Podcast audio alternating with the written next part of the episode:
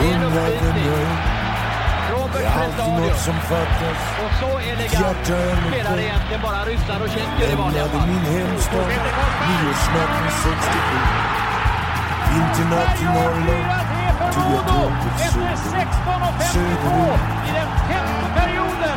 Och Peter Forsberg är en otroligt fantastisk hockeyspelare som ju tyvärr Sverige efter den här säsongen. Han gör det igen! söderut. Ja, men hockeyn har blivit kultur här i Övik. Den är väldigt väl grundad. Vi har varit med i hela utvecklingsfasen. Jag har sjungit för de Så att, eh, små. Det är väl där det ligger. när jag inte kunde stå. Jag älskade de fula och jag föll med de vackra. Jag rör mig som en Så ål jävla skönt för oss. långsamt och sakta söderut. Långt bort söderut. Mil efter mil, längre och längre bort. Yes, det är en mörka november 2020. Fortfarande en världsomfattande pandemi. Diego Maradona är död. Ingen publik på matcherna. Men barktrumman snurrar vidare. Det här är Björn Westerlund från Malmö. Och Mikael Johansson från Jönköping. Ja, det var väl ingen munter inledning. Men eh, om vi tittar på Modos spel så har det väl eh, börjat röra sig åt det positiva hållet den senaste tiden. Vad säger du? Ja, men du, det känns lite bättre. Det gör det. Efter Mm. en eh, ja, totalt nattsvart inledning här så börjar man ju skönja lite hopp. Eh, både på planen och i eh, kommentarsfält och Twitter och så vidare. Nej, alltså ska man sammanfatta det med ett ord så skulle jag vilja säga tävla. Modo tävlar i matcherna, Modo tävlar i tabellen. Sen är vi inte ett topplag och jag menar när vi väl kommer möta lag som Björklöven och Timrå så saknas det säkert fortfarande en del bitar. Men tittar man lagdel för lagdel, men i målet så vill väl jag påstå att vi har en målvakt som, det är inte där vi inte når ett SHL-kval utan det, det handlar väl troligen om eh, åtminstone en center till och möjligen ett antal backar till för att eh, upp, utmana uppåt. Men eh, jag menar poängplockandet i nuläget är det ju ingenting att klaga på. Fortsätter vi på det här spåret så kommer vi ta oss uppåt i tabellen. Det råder ju inga tvivel om det, tycker inte jag heller. Eh, sen måste jag säga att otroligt skönt att ha eh, Peters där bak som är extremt stabil i alla Mm. avseenden tycker jag. Det är väldigt sällan man ser han göra några taffliga eh, överspelande rörelser utan känns extremt tryggt tycker jag. Mm. Jag har väl haft en del synpunkter på Twitter om vår akilleshäl de senaste tio åren. Och det är ju generellt som jag tycker att vi betalar ju förhållandevis höga löner. Vi betalade medel till höga löner på SHL-nivå. Och vi har legat i det absoluta toppskiktet här i allsvenskan under de fyra första åren. Har vi använt dem på ett bra sätt? Har vi fått ut professionellt agerande i alla situationer? När det gäller Peters, definitivt. Det är bra att använda pengar och han beter sig på ett professionellt sätt. Och har gjort det även i den här inledande tunga perioden av säsongen. Mm, nej, man kan väl säga att eh, vad ska man säga? sammanfattningsvis så måste man väl få till en god nog hitrate på de spelare man eh, plockar in. Eh, man har väl en Mm. tendens att fokusera på de som eh, ja, där det inte blir bra helt enkelt. Eh, men blir det för många sådana case då, då är det klart att man får ju börja fundera på varför det blir så. Nej, och sen den här stökigheten med att byta ut tränare. Det är svårt att bygga eh, som en, en långsiktig idé kring vilka spelare man ska ha och vilken spelsystem man ska ha om tränarna drar. Så där får man väl ge Glader något av en free pass här. Om det skulle vara så att ett antal av de spelare som värvades under våren var med Björn Hellkvists input. Men eh, mitt resonemang handlar mer om tioårsperspektivet. Att mode har inte varit bra på att använda sin stora omsättning till bra val på spelarmarknaden. Nej, den har väl kanske bidragit till en väldigt stor spelaromsättning istället. Ehm, delvis. Mm. Vi har trott att vi, vi, vi löser det här genom att ta in en spelare till. Och gärna en offensiv back under första halvan av 2010-talet. Ja, det finns säkert eh, många exempel på det. Eh, det jag kommer att tänka på nu i, i närtid här är ju Gagnon då som helt sonika väljer att sluta.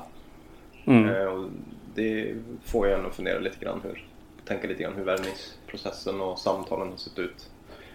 Jo, inte, vad, vad är din tanke kring Gagnon? Nej men eh, vad då tänker du som hockeyspelare eller att? Att, att, man, att man väljer honom? Nej men man har väl hockeymässigt sett eh, det man, det man vill se och tro på honom i det perspektivet. Men sen måste det ju Mm. finnas någon slags eh, ja, djupare diskussion hur det ser ut socialt och vart man är i livet och så vidare. Och, Mm. ja, och du pratar om det här med hur, hur proffsig man är och det tycker man ser på Peters liksom. Ser extremt proffsig ut i hur han beter sig. I alla fall på isen och man kan se ja, lite i, i intervjusituationer och så vidare. Mm. Nej, alltså det, det, jag tänker på med, med Gagnon här är att vissa så det blev väl också lite chockad när han helt plötsligt väljer att lägga av. Men, men samtidigt så fanns det ju den här uh, skadehistorien under förra säsongen när han var borta en bra period. Alltså, man tappar ju träning, man tappar ju kanske speed i kroppen. Så det går ju att förstå i efterhand. Men, men då är det ju lite grann också en fråga om skulle det där vara första centern. Ja exakt, då, då landar det lite där istället då att då får man ju i så fall kanske säkra upp lite mer Mm. på den sidan som vi, där vi nu då kanske tycker att det största hålet faktiskt finns. Sen vi, vi är ett allsvenskt lag. Alltså vi, menar, vi har ju inte möjligheten att liksom bara gå in och säga den här snubben ska vi ha. Men det, det fanns väl sett i backspegeln saker med, med, med Gagnon som gör att man kan fundera på om det fanns någon grad av chansning i, i det valet. Ja, sen har vi väl, det finns ju ytterligare exempel här inom den här tioårsspannet som du nämner. Där, där, det var väl Whitney där som la också. Exakt. Eh, så att, eh, ja, en gång är ju ingen gång brukar man ju säga sådär men eh, det, det, det går ju inte att förneka att det finns en, en långsiktig trend i det. Eh, sen vad den beror på, ja det är väl lite 10 000 kronors frågan. Eh, Mm. Det pratas ju om eh, att spelare som kommer till Modo, kanske framförallt då i Allsvenskan, att det, det, det mm, för med sig en viss press då på att eh, nu gäller det att prestera liksom. Eh, och nu är vi i Modo, en stor arena, eh, stort intresse. Kanske lite annorlunda än att komma till en förening ute i skogarna. Jo, den där är ju intressant den där. Alltså jag, jag har både sett folk som skriver om det här och eh, hört folk som man pratar med liksom att det skulle vara en press att komma till Modo. Det hänger mästerskapsflaggor i taket, vilket jag kan tycka är väl lite. Jag menar vi har två Mm. mästerskapsflaggor på här sidan. Det som är stort med Modo är vad spelarna i fråga har gjort på andra sidan Atlanten. Ehm, på något sätt så måste väl då kanske Modo som förening hantera det här. Liksom. Jag menar, Modos historia går ju fortfarande att skriva. Det är inte så att Peter Forsberg, Marcus Näslund, Sundström Sundström har vunnit guld i Modo i och för sig. Men att man har, man har vräkt in SM-guld på plats i Modo. Utan de har gjort det liksom att leverera stora prestationer borta i NHL. Mm. Jag, jag ser liksom inte den här att en ung spelare från de småländska skogarna som kommer till Modo ska leverera på Peter Forsberg-nivå. Utan alltså, bygg din egen karriär, väx spelarmässigt. Det är vad jag begär av dig. Mm. Vill tävla för att vinna. Det är det jag vill se av dig. Men jag tycker det finns lite nyanser det om man tittar på från förra säsongen där med, med Hellkvist då. Mm. Vi nu måste nämna han vid namn. Eh, Nej, han pratar om självbilden i Modo, att vi måste prata om att vi ska spela för oss själva och inte för bygden och inte för, liksom, utan vi spelar för oss själva i första hand. Sen är det ju Mm. kul om supportrarna är med oss och hela den där biten. Eh, Och där är han ju inne på det, att, att eh, liksom oket blir på något sätt tungt. För att Mm. spelarna själva väljer att, att göra det till kanske större än vad det egentligen behöver vara. Jo, och där vill väl jag också ställa frågan, är det där en viss typ av spelare som tycker på det här sättet? För jag menar, jag, jag vet ju, jag ska inte säga namnet på den här spelaren, men det var en ung spelare som kom till oss för ett antal år sedan. Han, han säger ju uttryckligen det här om flaggor som hänger i taket och sådant. Är inte det en scoutingfråga? Eh, Ska man verkligen ta in den typen av spelare som har den problemen med självförtroendet? Mm. Det där kan ju vara en del av våra problem. Mm. Att man bör ha en bild av spelarens självförtroende, vad han brinner för, vad han vill ta sig någonstans i karriären. Och är det ett problem att det hänger två mästerskapsflaggor i taket. Ja, då kanske jag skulle personligen säga att det är en spelare vi inte ska värva. Ja, Modo är långt ifrån ensam om att ha ja, minst två mästerskapsflaggor i taket. Det är väl, Nej. typ, Ja, det är väl Björklöven och Timrå som inte har. ja, det var väl de första jag tänkte exkludera från Mm. den samlingen av lag som har fler. Två eller fler. Men sen jag tycker det, det finns ju en aspekt i det också eh, vad det gäller spelaromsättning och, och, och lånecirkus och det här va, med eh, de nordamerikanska lånen som börjar åka tillbaka nu. Eh, det kommer ju få givetvis en, en sportslig effekt här också i, i, i tabellen förmodligen. Eh, Vi har redan sett en effekt på Vita Hästen till exempel där Sörensen efter att han lämnar så har Vita Hästen spelat riktigt dåligt. Jo, och jag menar, där, där kan jag personligen, så jag hoppar ju till när jag såg den här resultatskillnaden. 7-0 mot Ossen, 3-9 mot Tingsryd.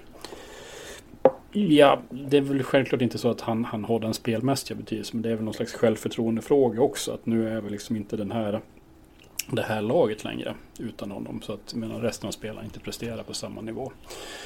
Men, men har vi ett stort flöde av spelare tillbaka till Nordamerika här om någon månad eller om några veckor eller om någon dag. Då kommer ju liksom alltså grunden för hur säsongen har sett ut hittills ryckas undan. Alltså, men då är ju lagen helt nya. Mer, mer eller mindre. med ny- Med nya brister och tillgångar. Så kan det bli. Och sen har vi ett JVM också dit det ska förmodligen försvinna en del spelare. Eh, Mm. Nu är inte det under någon jättelång tid men ändå. Det blir ju i samband med att eh, NHL och AHL-spelarna återgår där till Nord- Nordamerika så kan det ju upplevas som att det är många spelare som, som rör på sig. Mm. Och kasta då in i mixen här att vi kan ha nya situationer med coronabrott där vissa lag får, får pausa i en till två veckor. Det kan vara enskilda spelare som är borta förkylda. Så det, det är en väldigt stökig situation fortfarande. Men om Modo då kan hålla på och vinna mot lagen som man helst vill ha efter sig i tabellen. Då har vi ju liksom en bra grundplåt för att börja ta oss upp mot slutspel. Jag vet inte vad du tycker men där någonstans får väl säsongsmålet bli. För min del i alla fall. Ja, alltså sikta mot plats eh, 4-5 där någonstans. Eh, jag tror ju att så stort försprång som Timrå och Björklöven redan har nu och, och så bra som kanske Södertälje ser ut att vara nu då, så det, det är svårt att fånga in så många poäng. Eh, Mm. Jag vet inte exakt hur många det är i dagsläget men det är ändå det är svårt. Eh, Däremot tror jag väl Karlskoga ser väl lite mer rimliga ut att kunna ta ikapp det. Sen vet jag att Mora har väl ett på de få matcher de har spelat så har de ett eh, väldigt bra poängsnitt. Men jag har väl ganska svårt att se att de ska kunna hålla det eh, jättelänge till. Ja. Nej, alltså min förhoppning är ju att man fortsätter att utveckla eh, de spelare vi har. Att man tränar och tävlar för att vinna matcher. Vi kommer att ta oss upp på tabellen. Skulle vi sedan addera någon riktigt bra center till det här så kan det ju vara ett, ett lag som har riktigt bra potential i slutet av säsongen. Men jag har ingen förhoppning att vi ska ligga 4-5 i tabellen. Utan vi får ta den tabellposition vi har då och försöka göra det bästa som möjligt av ett slutspel. Ja, jag tycker det svåra här det är ju att uppskatta en eh, vinst hemma mot Tingsryd med 3-2. Och känna att fan vad skönt att vi vann. Liksom. Utan eh, tittar man tillbaka på, på förra säsongen så man krävde ju mer eller mindre, eller förväntades mer eller mindre att ja, men det här ska bli 5-2 och det ska bli drömmål av första kedjan. Eh, Mm. Medan eh, nu, nu får man ju faktiskt eh, skruva om förväntningarna ganska rejält här. Jo, jag vill ju säga att vi är smarta. Att vi liksom ser på varje match som en möjlighet till att plocka poäng och ta oss uppåt i tabellen. Alltså då blir jag glad. Ja, det tycker jag att laget ska ha liksom, som målsättning. Men sen, jag tänker ur ett supporterperspektiv också. Att man, eh, även om man gör en skitmatch men ändå får med sig de där tre poängen, att man som supporter ändå kan känna glädje över det då. Eh, Det är ju lätt att haka upp sig på att, ja men fan, spelet ser bedrövligt ut. Ja, jo, men vi, Mm. vann- vi vann med 4-2 borta mot eh, Tingsryd i alla fall. Ja, jo, Jo. visserligen, men vad fan, såg du hur dåliga vi var i andra eller? Det finns ju alltid den liksom, dimensionen av det. Jo. Nej men det är, vi, vi möter ju bara de lag som finns i den här serien. Vi kommer ju inte få möta Frölunda eller Färjestad i år. Det, Så är det bara. Ja, sen kan man kan ju ibland få för sig att ja, men, du vet, det här snacket det gäller bara mod och Väsby syndrom hit och dit och så kollar man på Löven då och tar två raka torsk hemma mot, mot Väsby. Det, ja. det säger ju ändå en del om att det finns faktiskt inget som är skrivet i sten. Eh, Timrå går väl nu och har 11 raka eller något. Men, mm. eh, Nej men det, det, här är ju min... Jag är ju väldigt fotbollsintresserad också. Jag menar det, finns ju en enorm idoldyrkan idag kring de här stora lagen. Men jag menar alla matcher är matcher. Du har 11 spelare på plan. Det går att förstöra de här fantastiska spelarnas möjligheter att vinna matchen i ganska hög utsträckning. Om du är inriktad på det.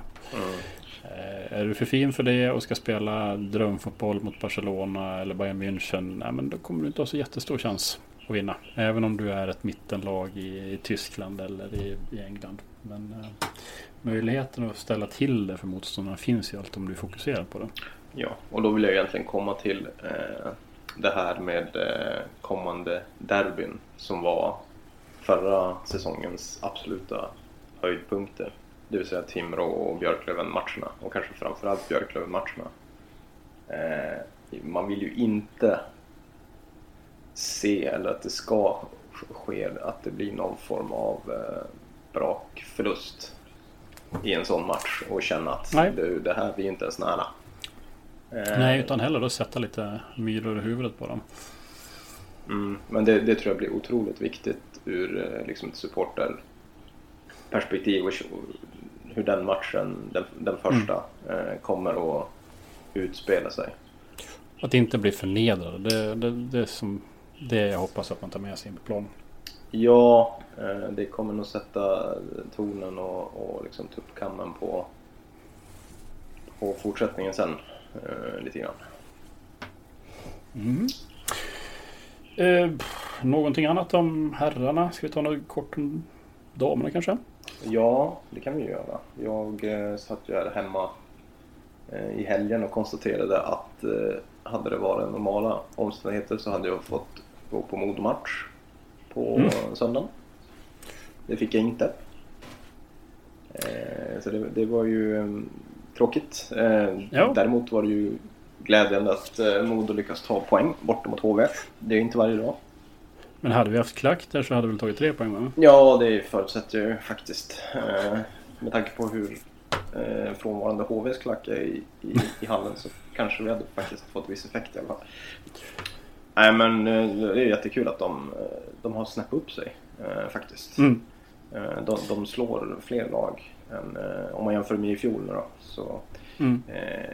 det känns som att de har hittat en, en, en annan nivå i år och framförallt verkar släppa in lite mindre mål tycker jag. Mm. Nej, det är väl liksom spelarutveckling, bra val, de möjligheter man har och bra, alltså bra värvningar. Ljungblom etc man måste ge, ge credit till Björn och kompani med vad man gör med de trots allt begränsade resurser vi har. Eh, där herrlaget ligger i Hockeyallsvenskan och har de begränsningar i omsättning det ger. Ja. Det hade varit intressant om vi hade kunnat haft ett SHL-lag på här sidan av bakgrunden som omsättningslok. Ja, ehm, och även där så har ju spelaromsättningen blivit förödande. Ehm, mm. Alltså Björn får ju bygga lagbygget år för år. Liksom. Det, är svårt att vara långsiktig för honom och det, det blir såklart eh, Eh, ja, det blir ju svårt att få till någon kontinuitet och, och hela den biten utan man får väl, eller de får väl eh, försöka och utveckla spelarna från hockeygymnasiet eh, och satsa på dem givetvis men sen även eh, hoppas få behålla eh, de lite mer rutinerade spelarna. Då. Och de senaste säsongerna har man ju inte riktigt eh, fått det. Mm. Nej, och det ska ju... Nu kan man ju ta och ge lite hugg tillbaka här. Alltså det ska ju sägas att en hel del av de så kallade SHL-lag som är representerade SDHL gör ju inte en fullt ut helhjärtad satsning på detta. Så det går ju fortfarande att som, som H-organisation som satsar lite mer på det här eh, få ganska bra utväxling på den, de insatser man sätter in i det. Ja, eh, så är det ju. Samtidigt så mm, tycker jag ändå det är tittar man de 5-6 bästa lagen i ligan så är det, det är ganska Mm. jämnt även om eh, ja, det är väl Brynäs och Luleå som, som, som fortfarande sticker ut. Mm. Men det är alltså, vi, vi är ju jämsides med, med HV eh, spelmässigt i helgen här. Vi är ju bättre än vad Leksand är exempelvis. Så det... Alltså jämför man med förra säsongen så har det definitivt eh, tagits eh, steg Mm. framåt. Och sen tycker jag det finns eh, många fler spännande spelare i rätt ålder här som bara kommer bli bättre och bättre. Så det där blir ju Mm. utmaningen om man nu tittar fram. Ja, det blir egentligen tidigt att göra det till nästa år sådär men extremt viktigt att få kvar några av de här som kan bli hitta nästa nivå till nästa säsong.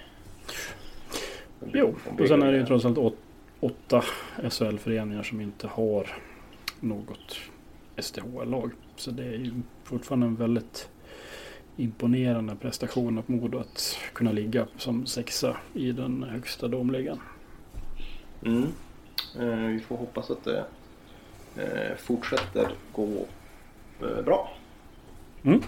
Definitivt. Och jag ska väl inte ha några förhoppningar om att få gå på matcher i år. Men eh, skulle det dyka upp så ja, då är på plats. Ja, alltså här i Jönköping var det ju definitivt en... Eh, eh, jag var ju ganska inriktad på att det skulle gå eh, att få gå på match då. Om de skulle ta in 300 pers. Då har man ju Mm. ingen större problem med att ta sig in på en, en dagmatch i Husqvarna Garden faktiskt. Men eh, ja, nu blev det inte så den här gången. Mm. Nej, men det känns väl som att någon slags bred distribution av vaccin är det som skulle kunna leda till någon möjlighet. Och framförallt till riskgrupper. Men det är väl ett hopp uh, som man inte ska ha. inte ska göra till för stor grej. Nej, det får vi nog eh, ha tålamod ett tag till. Känns det som. Mm. Ha. Nu har... Det är om sport. Ja, vi kan ju inte bara... eh, Idrott måste ju vara lite politik och ekonomi också, eller hur? Kan Ja, jag skulle säga det är väl en väldigt stor del av det. det är för mycket sport i idrott. Ja, Nej, Det- så är det väl inte. Men eh, vi har väl en viss, eh, ett visst intresse i även de här andra aspekterna av ishockeyn. Eh, jag satt och såg på Franks, Frank Erikssons Modos presschef, eller press, ja, presschef. Han har ju gjort sin sista dag på kontoret och han gjorde ju en avslutningsvideo. Har du sett den? jag har sett den och den är både avslappnande och inspirerande samtidigt. Ja, nej, men då pratar han ju om det här, om det här med hockeyn. Att det finns så många aspekter av den. Och att den kan diskuteras hur länge som helst och från alla möjliga olika perspektiv. Och det är ju det som jag också tycker är så himla kul. Att det, det är nästan ett oändligt intresse man kan ha för det eftersom det finns så många vinklar. Och... Ja. Nej, och det menar jag, jag som är uppväxt på 80-talet. Jag menar, hade du ett väldigt passionerat intresse för idrott då, då var du en sportfåne. Nu har väl det här luckrats upp lite grann med liksom att Premier League eh, eller liga människor som Cristiano Ronaldo, Zlatan är ju som världsstjärnor även populärkulturellt. Men jag menar det är väl i de här länderna. Jag minns jag såg ju Diego Maradona-dokumentären en gång till också. Och liksom hur mycket han betydde för staden Neapel. Sport, lagsporter, eh, klubblag i städer är ju liksom lokal patriotiska representanter. Det är klart att det handlar om politik och ekonomi också. Vad som händer med planen är intressant. Men är det så att ett lag får ett stort intresse kring sig, ja men då kommer ju politiker vara intresserade och företag kommer vara intresserade av det. Så det, det finns ju liksom inga vattentäta skott mellan de här olika delarna av samhället. Nej, och då gör vi en, en dykning ner i, i eh, det är väl ekonomin vi ska börja i även om det finns politiska inslag även i, i den här delen. Eh, vi ska börja prata om SHLs nya eh, avtal med Mm. Simor och eh, vad vi tror att det kan vara värt. Ja, det är ju som jag säger en väldigt stor otydlighet. Men den högsta siffran som jag sett var ju Marcus Leifby som skrev om 75 miljoner per klubb och säsong. Hockey News pratade om en avsevärt lägre siffra i en tidigare artikel. Sen har vi också aspekten Svenska Hockeyförbundet har varit ute och sagt att man har tillförskansat sig 200 miljoner eh, från det här nya tv-avtalet. Vilket väl är ett antal, vad, vad var det vi sa för någonting? Var det... Jag blir helt räkneperplex här just nu. Men sent på kvällen när vi spelar in det här. Men eh, 200 miljoner på sex år är ju 33 eh, miljoner per, per säsong då, som Svenska Hockeyförbundet ska ha de här pengarna. Vilket Mm. i sin tur då tankar ner på klubbnivån. Nästan 2,5 miljoner per klubbår som ska gå till SIF. Så det finns väldigt mycket osäkerhet i det här. Hur mycket pengar rör det sig om? Vad är skillnaden mot nuläget? Och sen också mot slutet av den här avtalsperioden. Vad är den här siffran värd om man räknar bort inflation? Ska vi redogöra för avtalstiden här? Um, Mm. Sexårskontrakt um, från 2024 till 2030 eh, Yes. ska det alltså ta vid från det nuvarande avtalet som går ut då Mm. 2023. Och enligt Luleå Hockeys VD Stefan Enbom på Twitter så har man då alltså inte tagit av de här nya avtalspengarna för att lösa likviditetsproblem i år. Och då får vi ju tro honom på det. Men vi hade väl ganska starka misstankar om att det borde kunna vara så. Att det är lite därför man har forcerat fram ett sånt här avtal redan nu. Mm, jo, alltså det, det kan ju definitivt vara så. Det, visst, det skulle kunna vara så att han inte... Rättare sagt, han, han har en språklig vändning i det här som skulle kunna innebära att det faktiskt har betalats ut pengar. Han sa att det har inte betalats ut pengar men därmed inte sagt att det inte skulle kunna betalas ut eh, i ett senare tillfälle. Så det är ju en liten språklig vändning där som man kan fundera på. Men, men sen finns det ju också den här eh, ska säga, säkerhetsmässiga aspekten. Att du väljer att säkra upp ett avtal under lång tid framöver för att krascha in på världen. Eh, och i en osäker, i ett osäkert världsläge så kan det finnas en poäng i det. Men å andra sidan då så tradar du ju kanske bort din potentiella maxnivå i slutet av avtalsperioden. Eh, Även om det skulle vara som Marcus Leif beskriver 75 miljoner per klubbår så vet man ju inte vad det är i slutet av den här avtalsperioden runt 2029-2030. Är det ett bra tv-avtal då? Eller är det ett dåligt tv-avtal år 2030? Mm. Så man skulle kunna säga att Seymour inte nödvändigtvis har haft ett jättedåligt förhandlingsläge här då. Klubbarna blöder ju mer eller mindre. Och eh, ja, Mm. Nej, och sen har man ju alltså Telia i ryggen numera. Det är ju inte en fantastiskt lönsam verksamhet där för, för Telia. Men man vill ju liksom sälja in sin erbjudande till kunderna. Och det finns väl i konkurrens med fotbollsallsvenskan så är det väl få sporträttigheter eh, som, eh, som levererar tittare i den omfattning som SHL gör i Sverige. mm. Yes.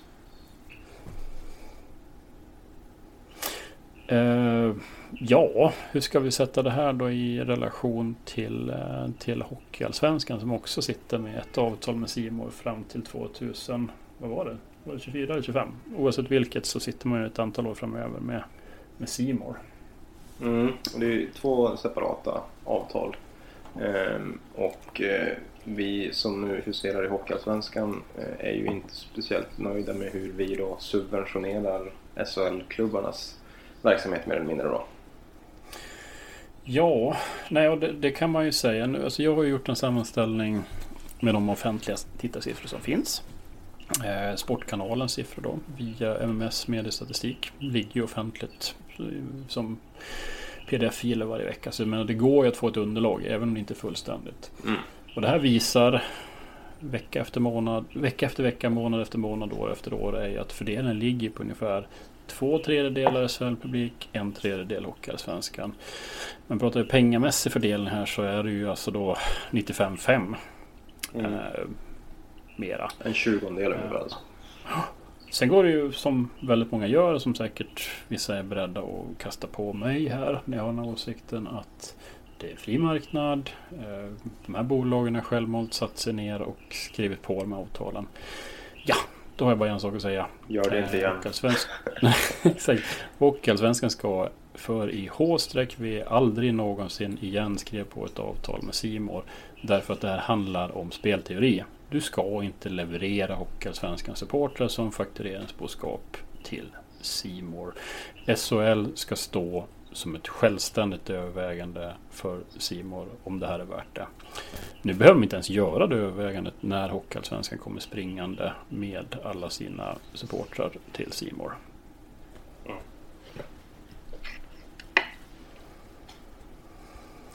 Så det är min punkiga åsikt kring detta. Men eh, jag vet inte om det är så speciellt punkigt egentligen. Jag menar, du, du har självmant det valet. Eh, Strunta i om du får en, två miljoner mindre per klubb kontra gå till Simor. Se bara till att de inte kommer till Simor. Eh, jag vill minnas att diskussionerna då kring varför det här avtalet eh, skrevs eh, då det begav sig var för att det inte fanns några andra intressenter. Nej, men precis. Men alltså i dagsläget, skillnaden nu är att det finns ett antal plattformar som levererar möjligheter för klubbarna att sända det själva. det, säger jag, det är ju alternativet. Så skapar det då sämre tillgänglighet för matcherna, ja men då skapar det ett högre incitament för att folk att gå på matcherna på orterna. Mm. Vilket jag skulle säga är mer pengar i. Men då skulle ju, det skulle i så fall innebära att klubbarna själva förhandlar mot eh, tv-bolaget då? Det eller någon slags sänd själv-plattform. Mm, det känns ju lite, eh, vad ska jag säga, eh, provocerande mot en eh, ja, historiskt sett då central eh, förhandlad eh, uppgörelse tidigare.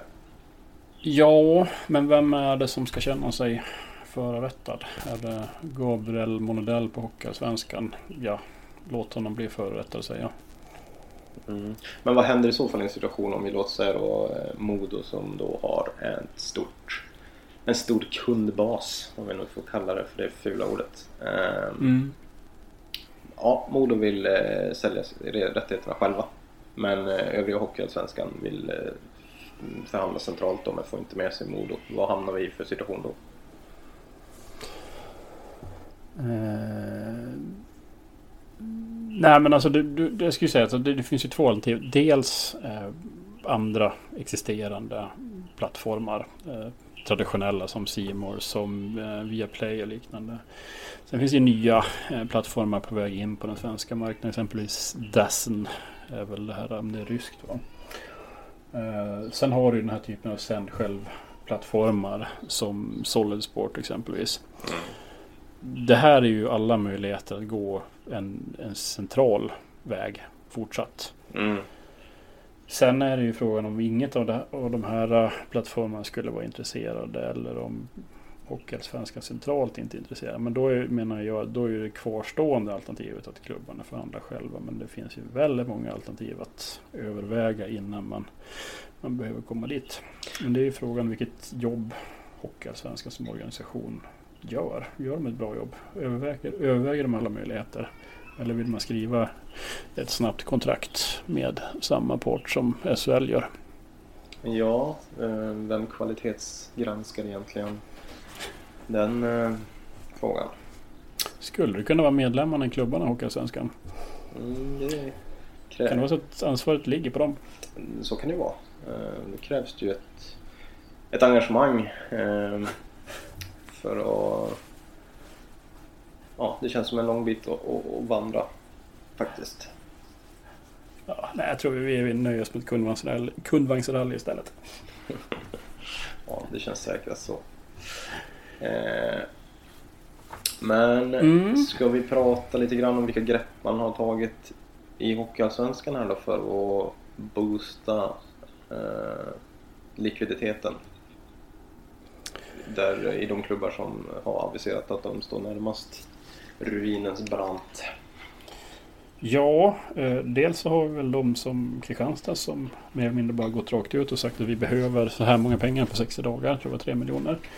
Sen har vi de som är lite mer konkreta som Tingsryd som går ut och gör en ny emission i sitt idrotts-AB.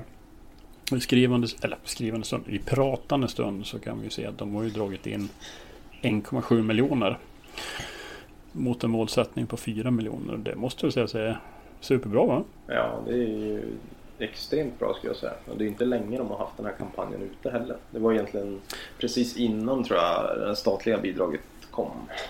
Mm. Eh, Nej, um, och då har man ju dels den kakan med statligt stöd som kommer där och sen så finns det en förhoppning att få ytterligare en vända i kvartal 1 2021. Och så sen då en sån här nivå hittills på, på nyemissionen är väl fantastiskt bra jobbat av Tingsryds supportrar. ja, det får man ju säga. Alltså, om, om man drar jämförelse med att du säljer 500 soffbiljetter för en hundring. Vad blir det? 50 000 eller något? Mm. Så du får ju hålla på många matcher innan du kommer upp i 1,7 miljoner kan man säga. Jo, det är väl nästan en hel säsong va? Man får hålla på. Ja, 26 det- matcher. Det är ju extremt bra jobbat. Sen vet man ju inte vilka det är som har eh, pyntat här då, kan man ju säga. Om det är mm, någon enskild som har stått för en väldigt stor del av de 1,7 miljonerna eller hur det kan Mm. eh, ligga till då. Eh, Nej, det finns ju ett antal gamla NHL-proffs eh, med, med Tingsryds bakgrund. Sen vet jag om det sitter en del rika skogsägare ute i de småländska skogarna som håller på Tingsryd. Det är väl inte helt omöjligt heller.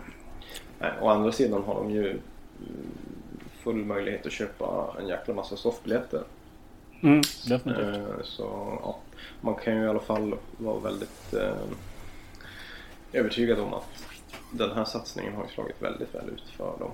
Eh, och då, då är det inte första gången de, de är ute och, och raggar nytt kapital heller. Eh, Nej, nej, som det står så är det ju en, en ny emission i Idrottsabet. I relation till Modo då så sitter ju eh, den ideella föreningen Modo Hockeyklubb och eh, arenabolaget på 100% av aktierna i Idrottsabet. Så jag menar om vi skulle hamna i en sån här situation så är det ju en försäljning av existerande aktier. Mm.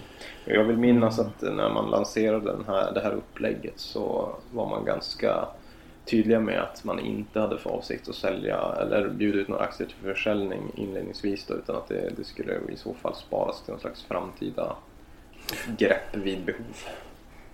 Precis. Eh, Modo, så, så det man pratade om var ju mycket det här med momsmässiga fördelar. Att du som ett bolag har rätten att dra av ingående moms och att det på så sätt blev ett mycket mer effektivt förfarande. Sen kan väl jag personligen filosofiskt, även om jag är varm anhängare av 51% modellen att supporterna ska ha makten.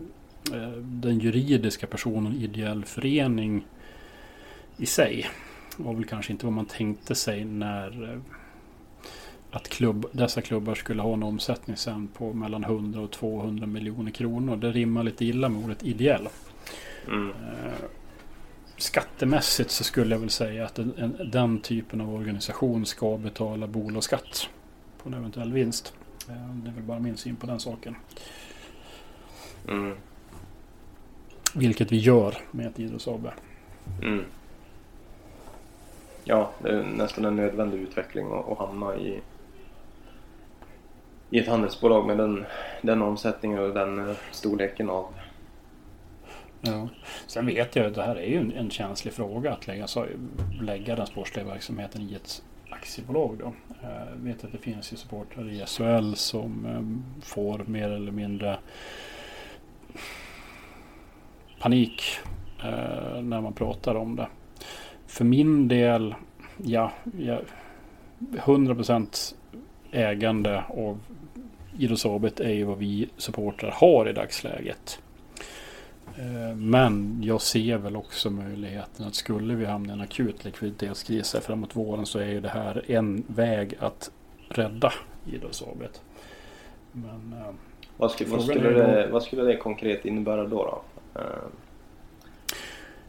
ja, vi har ju då de här aktierna bokförda i dagsläget till ett ganska lågt värde. Eh, Och ska man då få någonting ut av det här så handlar det om då att sälja de här aktierna till ett högre värde till allmänheten. Mm. Det jag kan känna, eller det jag känner motvilja inför är väl liksom om någon skulle köpa på sig en 20-30% av de här aktierna. Har du sedan en, en bra relation med styrelsen i föreningen och att vi fortsätter med vara dåliga att gå på årsmöten, ja men då kan du ju i praktiken styra Eh, utvecklingen i elitverksamheten i Modo. Även om du bara har 20-30% av aktierna. Så det där är väl frågan om man vid en sån här försäljning då som absolut inte har kommunicerats från klubben i dagsläget ska lägga någon slags begränsning kring hur mycket en enskild person kan köpa. Eh, vi har ju exemplet i Nordamerika, det enda så kallat medlemsägda laget. Det är inte medlemmar utan det är ju aktieägare. Green Bay Packers i amerikansk fotboll. Mm.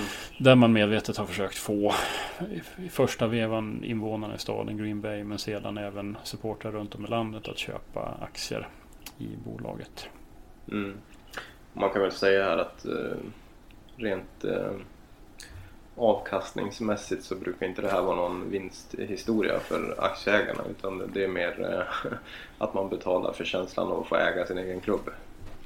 Jo men precis. Eh, men när pratar man på enskild supporternivå så kommer du aldrig någonsin kunna förvänta dig att få tillbaka med pengarna eller få några utdelningar på det här. Utan det handlar ju om att stötta laget som du håller på.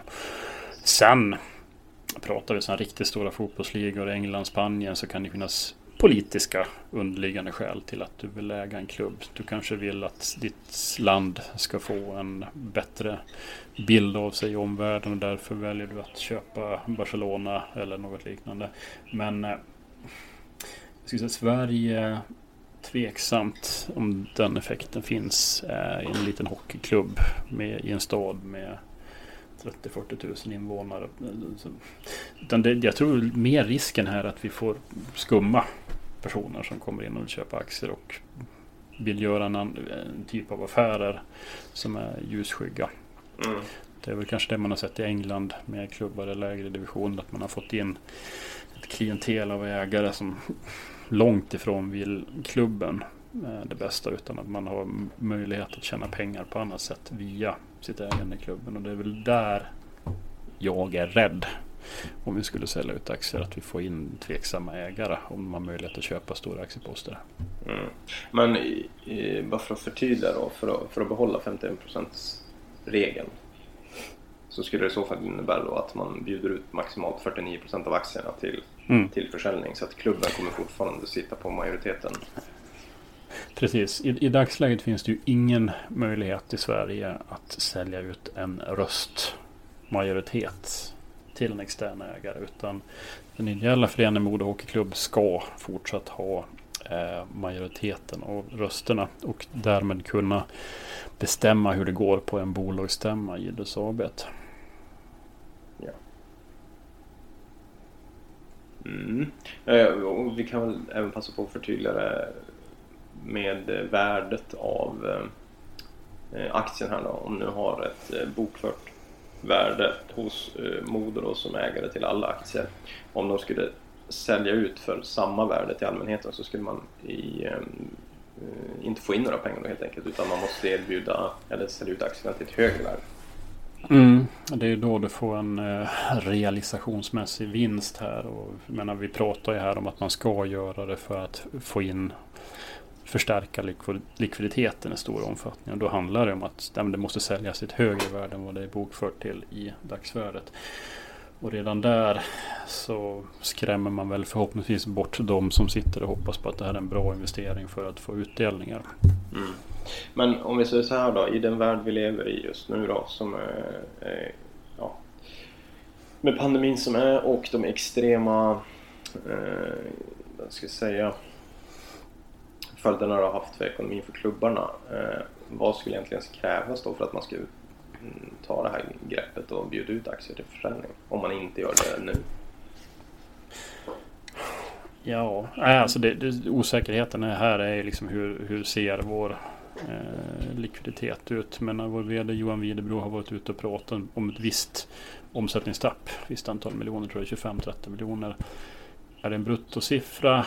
Ja, men då har vi redan kommit en ganska bra bit på vägen med en lägre spelarbudget med de här statliga stöden som nu har betalats ut i två omgångar. Och förhoppningsvis kommer en omgång till.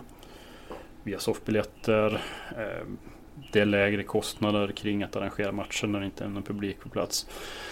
Så förhoppningsvis är det inte enorma pengar som saknas eh, i slutet av säsongen. Men kommer man mot slutet av säsongen i ett läge där ja, pengarna ser ut att ta slut till att betala ut löner, betala fakturorna. Ja, då måste man hitta något nytt grepp.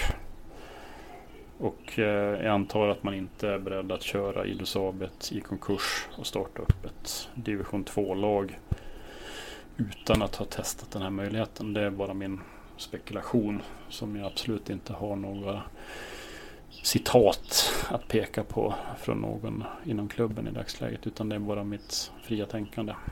Mm. Men vi ser potentiellt då ett, ett, ett S i rockärmen att ta till ifall det skulle mm. behöva bli aktuellt. Jag skulle säga det, det, det är liksom det, det, det är jokern i leken om vi skulle vara riktigt illa ute i slutet av säsongen. Mm. Ja, bra. Då har vi fått lite mer kött på benen vad det gäller det. Jo, och det viktiga här är väl alltså att folk själva tycker till om det här. Att man har en åsikt på plats när det är dags. Som att man inte känner sig överkörd i efterhand. För det går ju att tycka till. Det gör mm. absolut. Ja, det är inte... Och klubben är ju öppen för åsikter i dagsläget. Och det är inte självklart att alla förstår hur det fungerar heller. Med eh, aktiefördelning och så vidare. Eh, hur man kan göra och vad man inte kan göra och vem som egentligen blir ägare och hur det funkar med majoritet och så vidare. Mm. Sen ska vi också säga rent filosofiskt så är vi ju väldigt många människor som frånser ifrån vår möjlighet att styra föreningen i dagsläget via att gå på årsmötet, lägga in motionen till årsmöten och i övrigt eh, kommunicera med klubben. Det är en möjlighet som finns där och det är det den här 51 regeln handlar om. Vår möjlighet att göra det i förhållande till vår medlemsröst. Mm. Men du? Yes. Nu tänkte jag att vi pratar om någonting som jag trodde att vi aldrig skulle prata om i den här podden. Okej. Okay. Vi ska prata e-sport. ja. Ett äh, ämne som har förmåga att äh, röra upp känslor. Jag ska säga att alltså, fenomenet i sig är väl något som jag alltså jag får vare sig starka känslor för eller mot själva fenomenet e-sport i sig. Jag spelade tv-spel eh, när jag var mindre. Jag eh, spelade även lite spel på PC.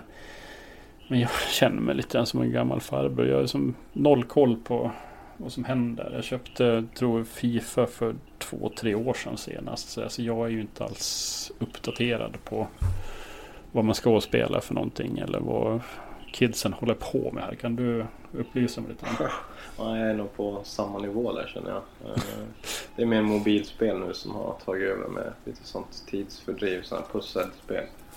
Mm. Eh, så jag är, nej, man får väl erkänna då i första läget att man är ju inte initierad och inte riktigt på samma spelplan. Men i andra läget så kan jag ju säga då att jag har ju de här eh, taggarna de använder på Twitter för e-sporten, den har jag ju mutat. Eh, så det, det säger det mesta om mitt mitt intresse för just e-sporten. Och, eh, uh... ja. Nej, men om vi ska försöka vara lite formella här så skrevs det en artikel i Örnsköldsviks Allehanda av Jon Häggqvist för ett antal dagar sedan. Eh, där man intervjuade då ett e-sportslag som kallar sig Team Modo. Eh, och i den här artikeln så uttrycker man ju då något slags önskemål om att få vara en del av Modos verksamhet. Det, var inte alls formaliserat eh, vad det skulle vara för någonting. Om det rör sig liksom om något one-off event eller man vill permanent vara Modos e-sportslag. Det framgår inte hur det ska finansieras. Det framgår inte vilka resurser eh, man eventuellt då skulle behöva av kansliet. Ska liksom Modos hemsida sitta och marknadsföra eh, det här lagets matcher? Så det är väldigt eh, suddigt i dagsläget eh, vad det är man vill för någonting. Och det kanske är så att när vi nu tar upp det här att vi kommer att få respons eh, från de här människorna vad man menar för någonting. Och det är ju bara positivt i sådana fall. Men Eh, det här är ju inte riktigt formatet framåt för om man verkligen vill vara en del av Modus verksamhet. Utan då får man ju ta fram underlag för de här frågorna som vi tar upp här. Och ta det via de kanaler som finns. För om jag tittar på Modus stadgar som numera finns publicerade på internet för första gången någonsin. Så är det tydligt att klubben Modus ska syssla med ishockey. Eh, ser man på det här som en sport, då måste man ändra stadgarna.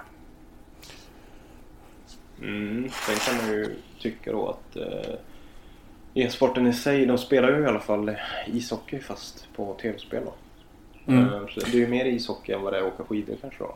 Eh, med tanke på vår eh, historik och vad föreningen har sysslat med längre tillbaka i tiden. Ja. Nej, och sen, sen är det väl... Det, det, finns väl en möjlighet att se på det här som att... Eh, nu får de här människorna rätta om jag har fel, men man kan ju se på det som en marknadsaktivitet för ishockeyn. Men det förutsätter i sådana fall att det är någonting som går med plus. Och jag vill också vara så pass elak att ett eventuellt stort överskott ska ju gå till föreningen. Men är man en del av föreningen så är man en del av föreningens ekonomi. Så är det eh, Sen, sen kan så. man väl nämna i sammanhanget här att det är ju flera av SHL-lagen har ju startat e-sports... Eh, vad säger man? Mm. Ja, e-sportslag helt enkelt. Det är väl, eh, Luleå var väl ett av de senaste här mm. om jag inte minns fel. Och här vill ju jag vara lite elak. Eh, har man haft den här diskussionen som vi har här nu i podden? Har man gått igenom stadgarna? Är det här okej? Okay? Är det fastlagt, fastlagt vilka kostnader det här innebär? Vilken resursförbrukning det innebär för, för kansliet i fråga? Men nu är det SL-lag, alltså de har ju större resurser på kanslierna. Vi vet ju att människorna på vårt hockeyallsvenska kansli jobbar ohyggligt hårt. Eh, jobbar kanske mer timmar än vad de borde göra. Eh, jag som medlem i Modo Hockey kan ju inte kräva att de också ska sitta och administrera eh, ett e-sportslag med marknadsföring för matcher, med klipp hur det gick i matcherna och sådant. Mm. Om det inte genererar en ekonomisk vinst i Modo. Mm. Till exempel då i form av sponsorer eller något liknande. Mm. Exakt. Vi tankar in ett Red Bull-kontrakt på två miljoner. Ja, men då kanske ni har ett case. Mm. Sen vet jag inte om jag är någon större fan av Red Bull, men eh, ja. Det var, det var en tankefigur. Mm, nej, men det är väl bara att erkänna att det, här kommer komma mer och mer. Det kommer ju inte försvinna. Så det ju. Nej. Så, så. Men sen är det också så finns de stora pengarna i e-sport eh, via att spela de här NHL Fifa-spelen eller är det mer sådana här, nu låter jag som en gammal farbror, våldsspelen som, som, gener, som genererar pengar. Videovåldet stoppade. Ja, nej men det är väl de här Dota och Counter-Strike och League of Legends kanske det heter eller något. Eh, jag, man läser ju någon artikel här och där i alla fall. Eh, och vin, mm. vinstpengarna är ju rätt eh, feta nu för tiden. Eh, så alltså det finns ju en marknad, det är uppenbart. Eh, mm. Och framförallt Nej, det, så det finns ju, eh, skulle jag säga då, ett utbrett spelande. Det är många som håller på med det.